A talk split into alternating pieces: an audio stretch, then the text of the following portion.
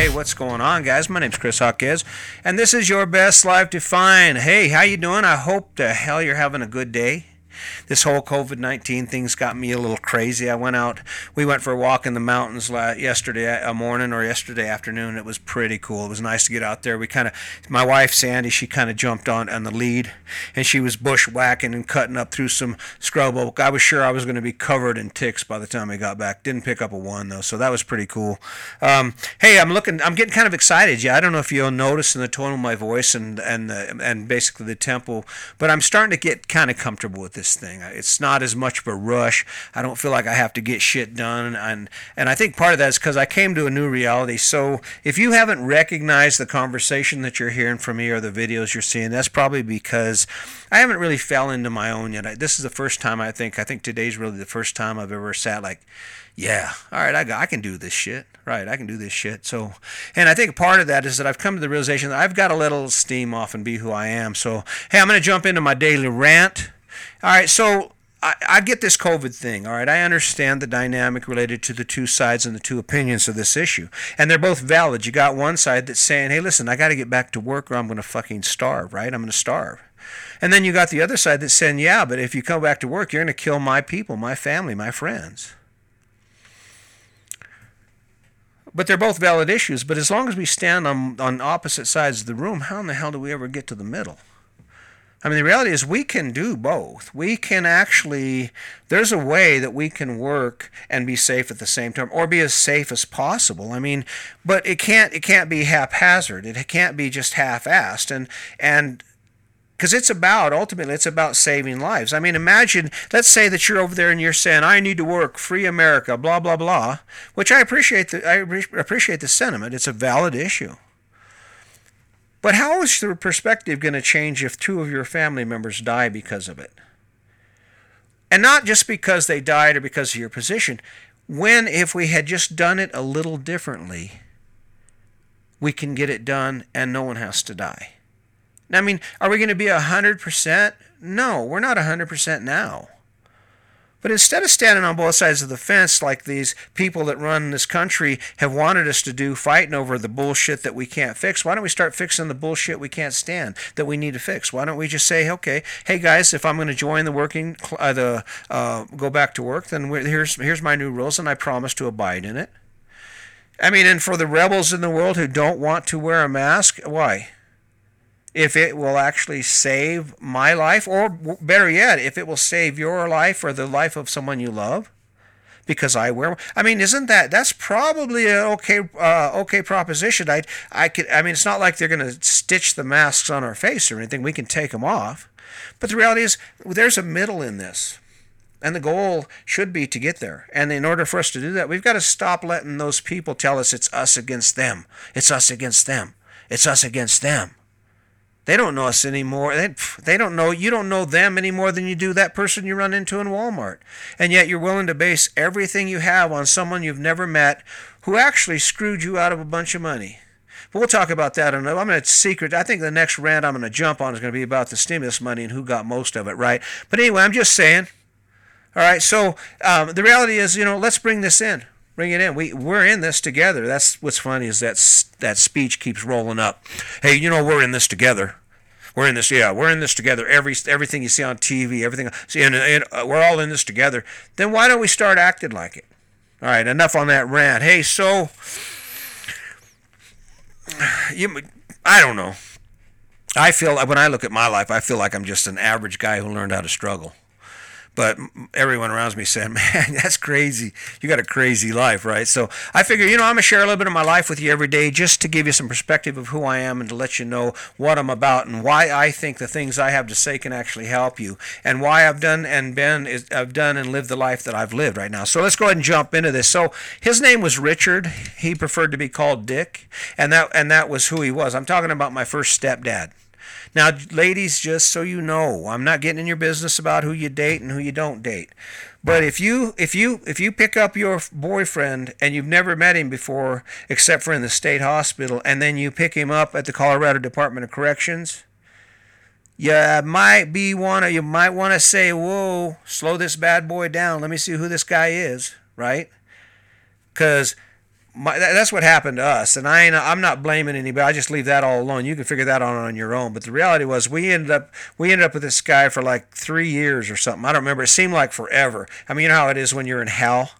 Well, that's kind of what it was like. So for three years, I endured his drunken ass, beating my mom, doing all that shit. And in one particular evening, we were living in this beat ass, beat up trailer park in Council Bluffs, Iowa, and it was right on the river, and we were living in this trashy ass trailer house with a half ass addition on. I remember how dank and dark it was, and how dirty everything was. And my my stepdad Richard he was out there and he's doing his normal thing. He drank about two six packs of 16 ounce Budweisers and he was getting his groove on.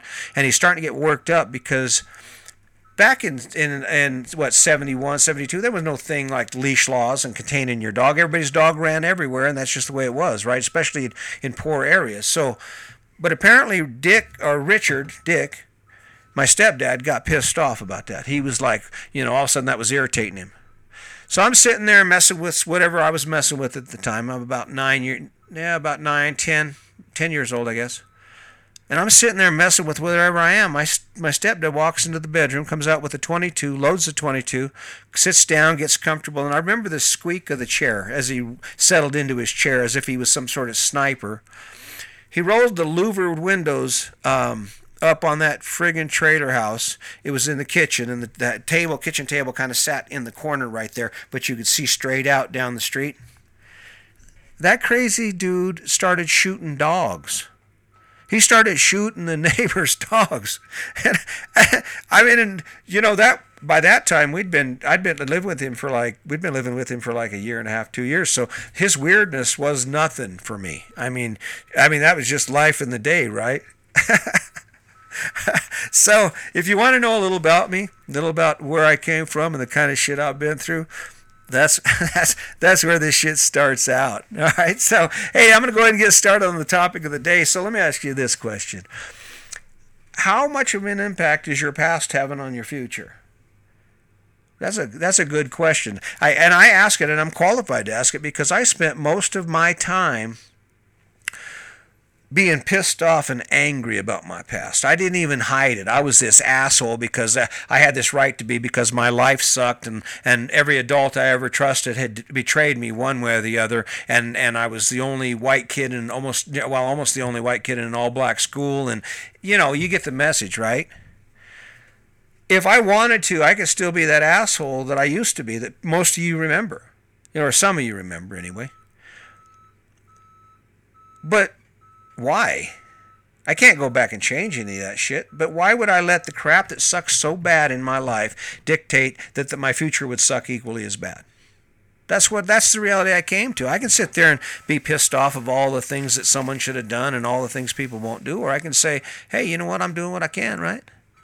And so that's that's kind of an important issue, and I want to bring that up because man, the past will destroy you. Now there's now there is I do I do spend some time in the past, like that story I just told you about Dick, but uh,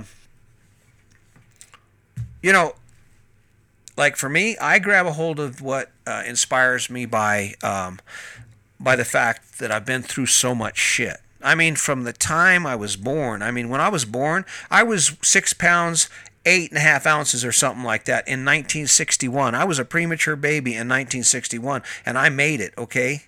I mean, I wasn't even. I was at first day. I mean, the day I popped out was a was a was a test of my willingness to survive, right? And then about two years later, I took down a nice long swig of paint thinner, turpentine, whatever they might someone had put in a pop bottle when they were cleaning up the apartment, and I, it was a second attempt on my life in less than in less than three years, man. So when it comes to what I've been through and what I'm about, I know how to struggle. I've I've been fighting my ass off, and I have an excuse. I should I could be angry, but why?